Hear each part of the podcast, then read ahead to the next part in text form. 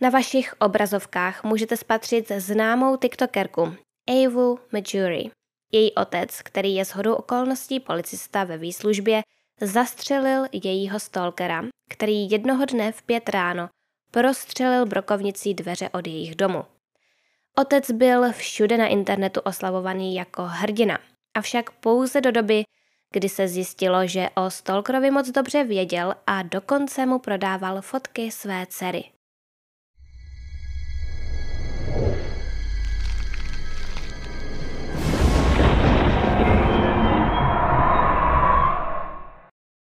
Ahoj, vítám vás u dalšího krimi příběhu. Dnes se budeme bavit o docela čerstvém případu Avy Majuri, slavné tiktokerky, která byla svědkem toho, jak její otec vlastně přímo před ní zastřelil jejího stalkera. Ava se narodila 6. září roku 2006. Nejprve žila v New Jersey, ale v roce 2019 se její rodina a tudíž i ona sama přestěhovali do města Naples na Floridě do pronajatého domu. Její otec Rob je policista ve výslužbě a její matka se jmenuje Kimberly. Eva má také dva sourozence, mladšího a staršího bratra.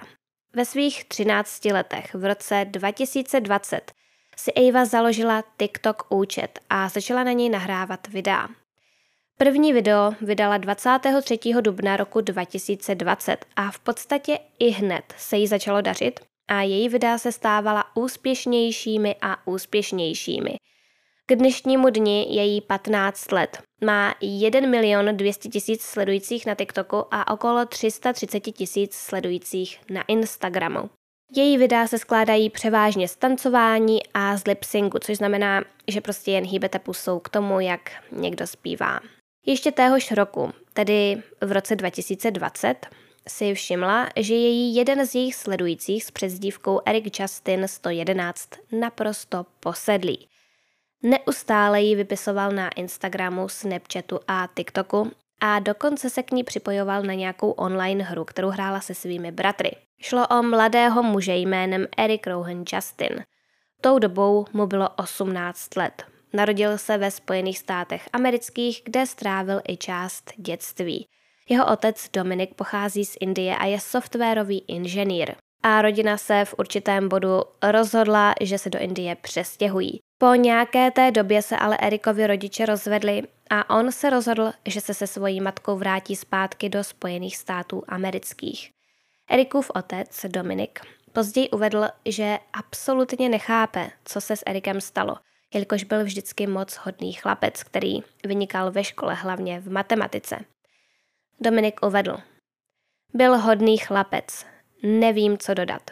Nevím, co se s ním stalo. Udělal špatné rozhodnutí. Konec citace. Ano, to udělal. Velice špatné. Erik totiž začal být Avou naprosto posedlý. Neustále jí psal komentáře, posílal jí soukromé zprávy a snažil se s ní seznámit. Eva nakonec zjistila, že mu její dřívější kamarádi z New Jersey a noví kamarádi z Floridy za peníze prodávají informace o tom, kde se nachází, kde se Eva nachází, a také různé její fotky a další osobní informace. Jeden z jejich kamarádů mu dokonce prodal její telefonní číslo, což zjistila poté, co jí Erik začal vyvolávat a psát SMSky. Později se také zjistilo, že Erik psal domácí úkol z matiky jednomu z Avijiných spolužáků výměnou za informace o Avě. Ona sama řekla, že všechny své kamarády musela naprosto odříznout a přestat se s nimi bavit, což samozřejmě pochopitelné. A všichni její kamarádi toho využili a začali oni říkat, že jelikož je slavná, tak si hraje na slečnu Hollywood a tak už se s nimi nechce bavit. Takže Oni prodávají její osobní informace a potom se diví, že se s nimi nechce kamarádit a ještě jí budou říkat, že si na něco hraje. No každopádně potom se stalo něco velice zvláštního. Velice zvláštního. Eva napsala Erikovi, že pokud něco chce, nemusí psát jejím kamarádům, ale může napsat přímo jí. Ona mu prý za peníze nějaké své fotky klidně pošle. A nejhorší je na tom to, že o tomto věděli její rodiče. A nejen, že o tom věděli, ale dokonce to i schvalovali a podporovali. Mnozí se domnívají, že s tím dokonce přišli i oni sami. Údajně se mělo jednat pouze o zasílání fotografií obličeje, které už předem Eva přidala na svůj Snapchat, ale jestli to je pravda, nevíme. Eva uvedla. Neposílala jsem mu fotky mého těla. Byly to jen fotky mého obličeje a já jsem předpokládala, že to je to, za co platí. Celý můj obsah je jen můj hezký úsměv. Konec citace. V New York Times vyšel článek, ve kterém stálo, že jí Erik zaplatil 300 dolarů za dvě fotky přes digitální peněženku Venmo. Později ale Eva vydala prohlášení o tom, že to bylo pouze 5 dolarů. O tom si ale ještě něco řekneme na konci tohoto videa. Avě bylo 14 let, takže to se ještě dá jaksi omluvit, protože v tom věku eh, nemusí mít lidé zrovna rozum, ale její rodiče věk neomlouvá. Ti museli moc dobře vědět, že toto jednání není ani trochu v pořádku. A nejspíše to dělali kvůli tomu, že chtěli vydělat nějaké peníze, to je naprosto zvrácené. Poté, co Ava Erikovi prodala ty dvě fotky, jí začal vypisovat na Venmu zprávy ohledně toho, kolik by byl ochotný zaplatit za fotky jejich nohou a pozadí. A až po těchto nabídkách si jej Ava konečně zablokovala na všech účtech. Erik z toho byl velice špatný a začal jí posílat peníze, aby si ho odblokovala. Podle New York Times nejprve poslal 159 dolarů a 18 centů poté 100 dolarů a nakonec zaslal 368 dolarů a 50 centů se zprávou Omlouvám se, tohle je vše, co mám. Jsem na mizině. Konec citace. Rob, otec Avy, Erikovi poté napsal SMS zprávu, ve které stálo, že je Ava nezletila a vyžadoval, aby ji už Erik přestal jakkoliv kontaktovat. Rob tedy nijak nezasahuje a nechá Erika, aby Avě posílal peníze a až poté co Erik napíše, že už žádné nemá, tak teprve potom mu Rob napíše SMS, aby už jeho dceru nekontaktoval, že je nezletila. Až poté, co z něj v podstatě vyždímají veškeré peníze. Tohle měl Rob udělat už na samém začátku. Erikovi se to očividně vůbec nelíbilo a v červenci roku 2021 se objevil na Prahu AV na domu v Naples na Floridě – byl ozbrojený brokovnicí, kterou střílel do vstupních dveří domu, dokud se brokovnice nezasekla. Nevím přesně, jak tohle funguje, ale údajně se brokovnice nějak zasekla a před jejím vyčištěním z ní Erik nemohl už dál střílet.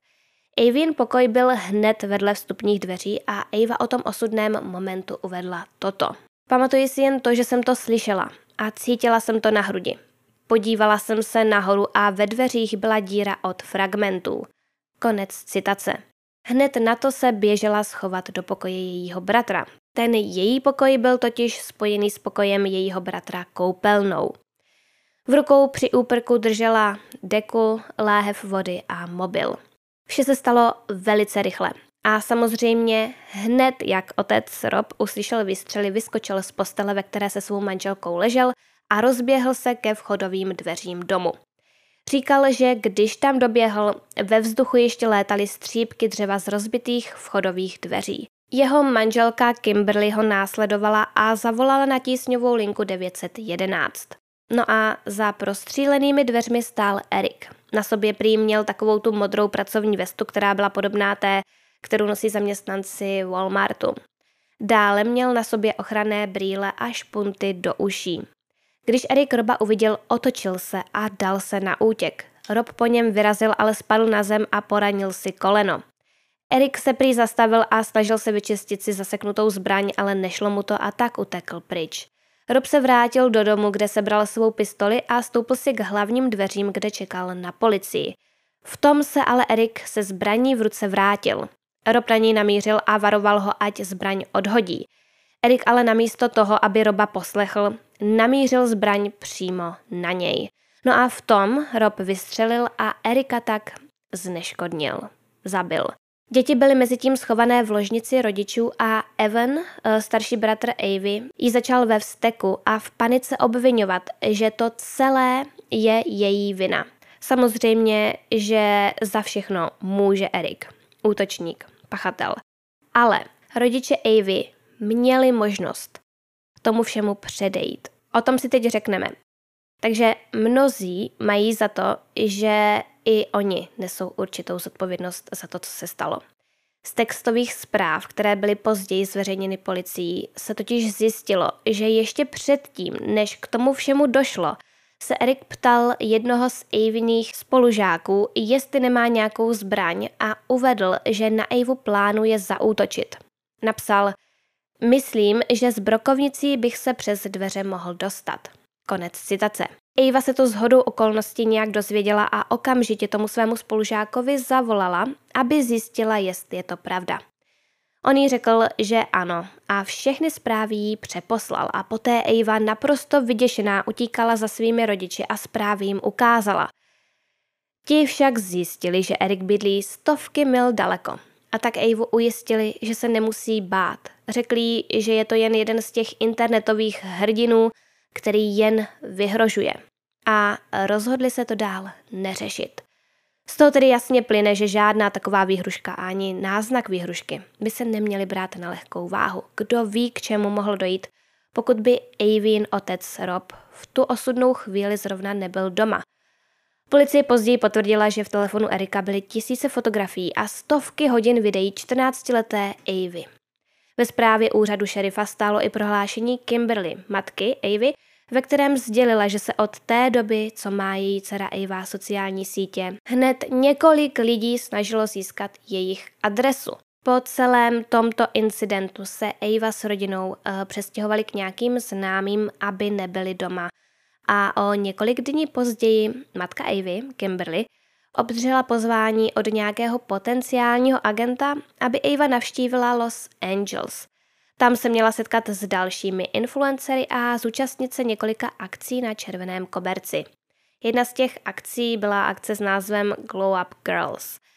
Glow Up Girls jsou panenky, podle kterých byla vytvořena v podstatě taková reality show, kde šest nezletilých influencerek žije v obrovské vile a plní různé úkoly a podobně. A přitom každá z nich představuje jednu z těch panenek.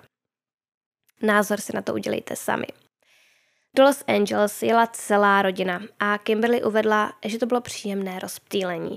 Po návratu domů však zjistili, že se do svého pronajatého domu už nebudou moci vrátit, jelikož majitel nebyl úplně nadšený z toho, co se tam událo. A tak se rodina musela přestěhovat na dobro. Na začátku srpna téhož roku, tedy asi měsíc po celém tom incidentu, Eva opět obdržela podivnou zprávu na Venmu. Přišla od muže, který ji oslovoval jako baby girl a nabízel jí, že jí bude posílat tisíc dolarů měsíčně, když mu dá svoje telefonní číslo. Její rodiče zjistili, že se jí jméno muže shodovalo s někým, kdo je registrovaný jako sexuální predátor, který byl už dříve trestaný. V tu chvíli si prý Kimberly řekla, že takhle to už dál nepůjde – a to by si nejspíše řekl každý rodič a svoje dítě by proto od sociálních sítí a hlavně od TikToku držel co nejdál. Proto je velice zvláštní, co následovalo.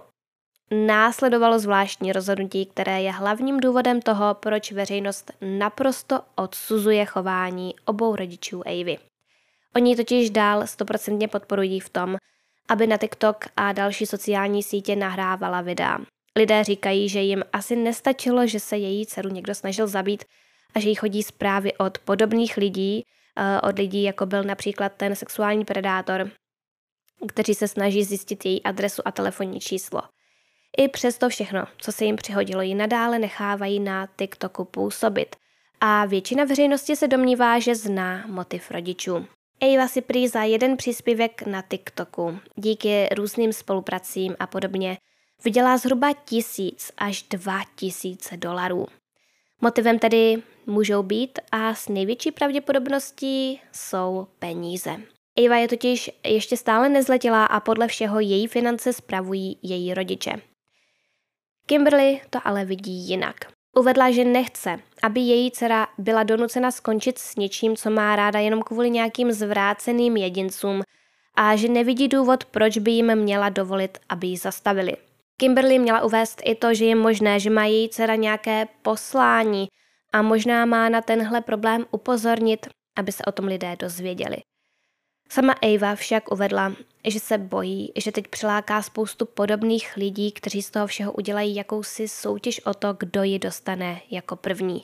Přiznala také, že když jde spát, má strach a má pochybnosti o tom, jestli dál pokračovat, ale ráno si zase plně uvědomí, jaké benefity jí to přináší. Uvedla. Myslím na všechny ty benefity. Většina lidí by řekla, že to jsou peníze.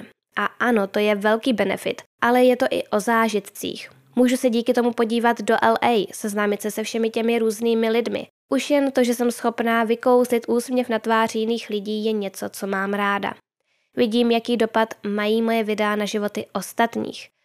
Večer zveřejním video, zavřu oči a ráno jsem celá nadšená z toho, kolik zhlédnutí to video má. Konec citace. Rob Majuri dodal.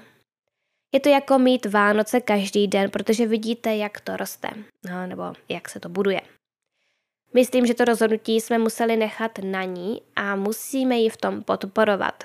Myslím, že jí to pomůže, aby se přesto dostala. Zní to trapně, ale nevím, pro co jiného bychom to měli dělat. Konec citace.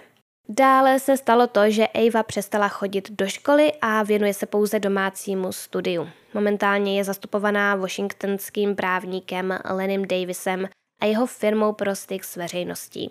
Zveřejnila také prohlášení na svém Instagramu. O tom prohlášení jsme si trochu řekli na začátku příběhu.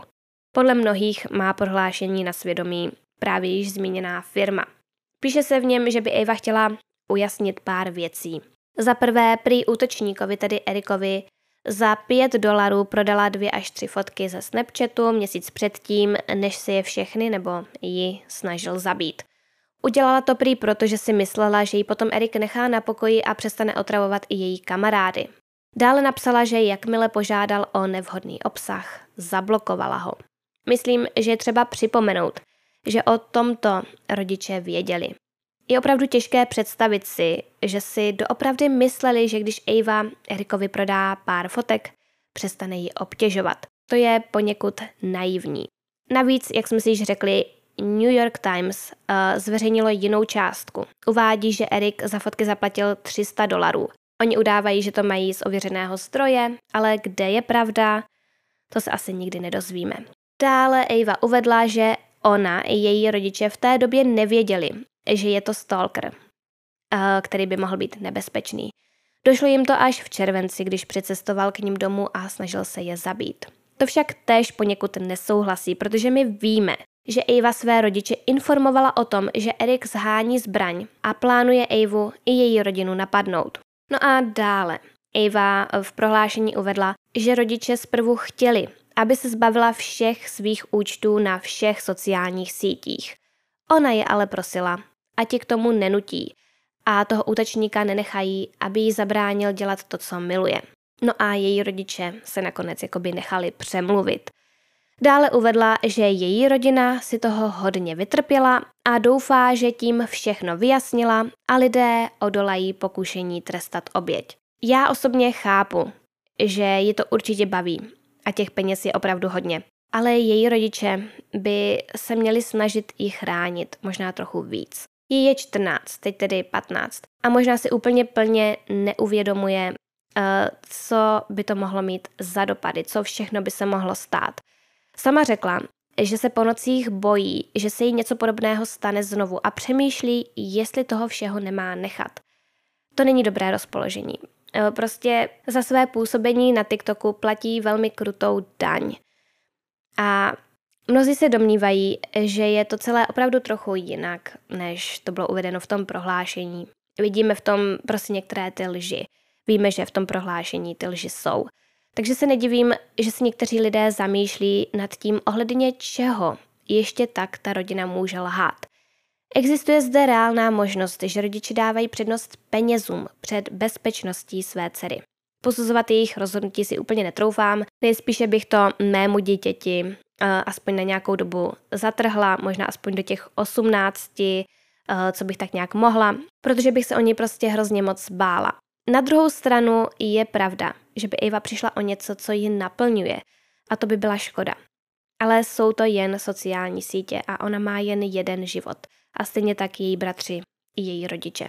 Pokud je to celé jen kvůli penězům, což nemůžeme vědět, tak je to hrůza. Jí se někdo pokusil zabít. Podle mnohých je opravdu jedinou skutečnou obětí v tomto případu Eva a možná taky její bratři, ale ne její rodiče. Lidé, kteří zastávají tento názor, nevěří tomu, že její rodiče trvali na tom, aby přestala používat sociální sítě a mají za to, že měli zareagovat poněkud jinak, když za nimi Eva přišla s tím, že si někdo chce pořídit zbraň, aby ji mohl zabít. Protože opravdu, kdyby se teď stalo něco horšího, tak to, že má Eva milion sledujících, by jí život nevrátilo. Zajímá mě, jaký názor na to máte vy. Souhlasíte s tím, aby byla Eva dále na sociálních sítích a myslíte si, že ji rodiče spíše nutili do toho, aby na nich zůstala, nebo jí to zakázali, ale ona je přemluvila. Připomínám, že její rodiče věděli o tom, že posílala své fotky Erikovi a nedělali nic s tím, že si zháněl zbraň, aby Evu přijel zabít. Což je pro mě naprosto nepochopitelné. Vůbec, vůbec, vůbec to nedokážu pochopit. Myslíte, že to její rodiče jen podcenili, nebo prostě chtěli, aby za každou cenu dál vydělávala? Určitě mi dejte vědět váš názor do komentářů. Ode mě je to pro dnešek všechno. Pokud se vám toto video líbilo, dejte mu prosím like, odebírejte můj kanál a zapněte si upozornění na nová videa kliknutím na ikonku zvonku hned vedle tlačítka odebírat. Podobná videa vydávám pravidelně. Pokud se chcete dozvědět více informací o mé tvorbě, například pokud chcete s předstihem znát témata dalších krimi příběhů, můžete mě sledovat na Instagramu. Profil se název krimi.příběhy. Na závěr bych tak jako vždy chtěla poděkovat všem, kteří mi zakoupili kafíčko na stránce Buy Me Coffee. Opravdu vám moc děkuji a děkuji i mým patronům, jejichž jména právě teď běží na obrazovce. Jmenovitě bych chtěla poděkovat patronům, kterými jsou Tereza, Nikola, Sofie, Michal, Frnďas, Matěj a Petra, Miranda, Jackie, Anet, Jolana, Sage, Petra, Denisa, Krátká startka, Natalí, Evžénie, Aťka, Markéta, Terezie, Kuba, Andrea, Martin, Diana, Antonie, Dagmara, Kachnička, Jitka, Kate von Hell, Mirka a Anička. Všem vám děkuji za zhlédnutí a komentáře a uvidíme se zase příště.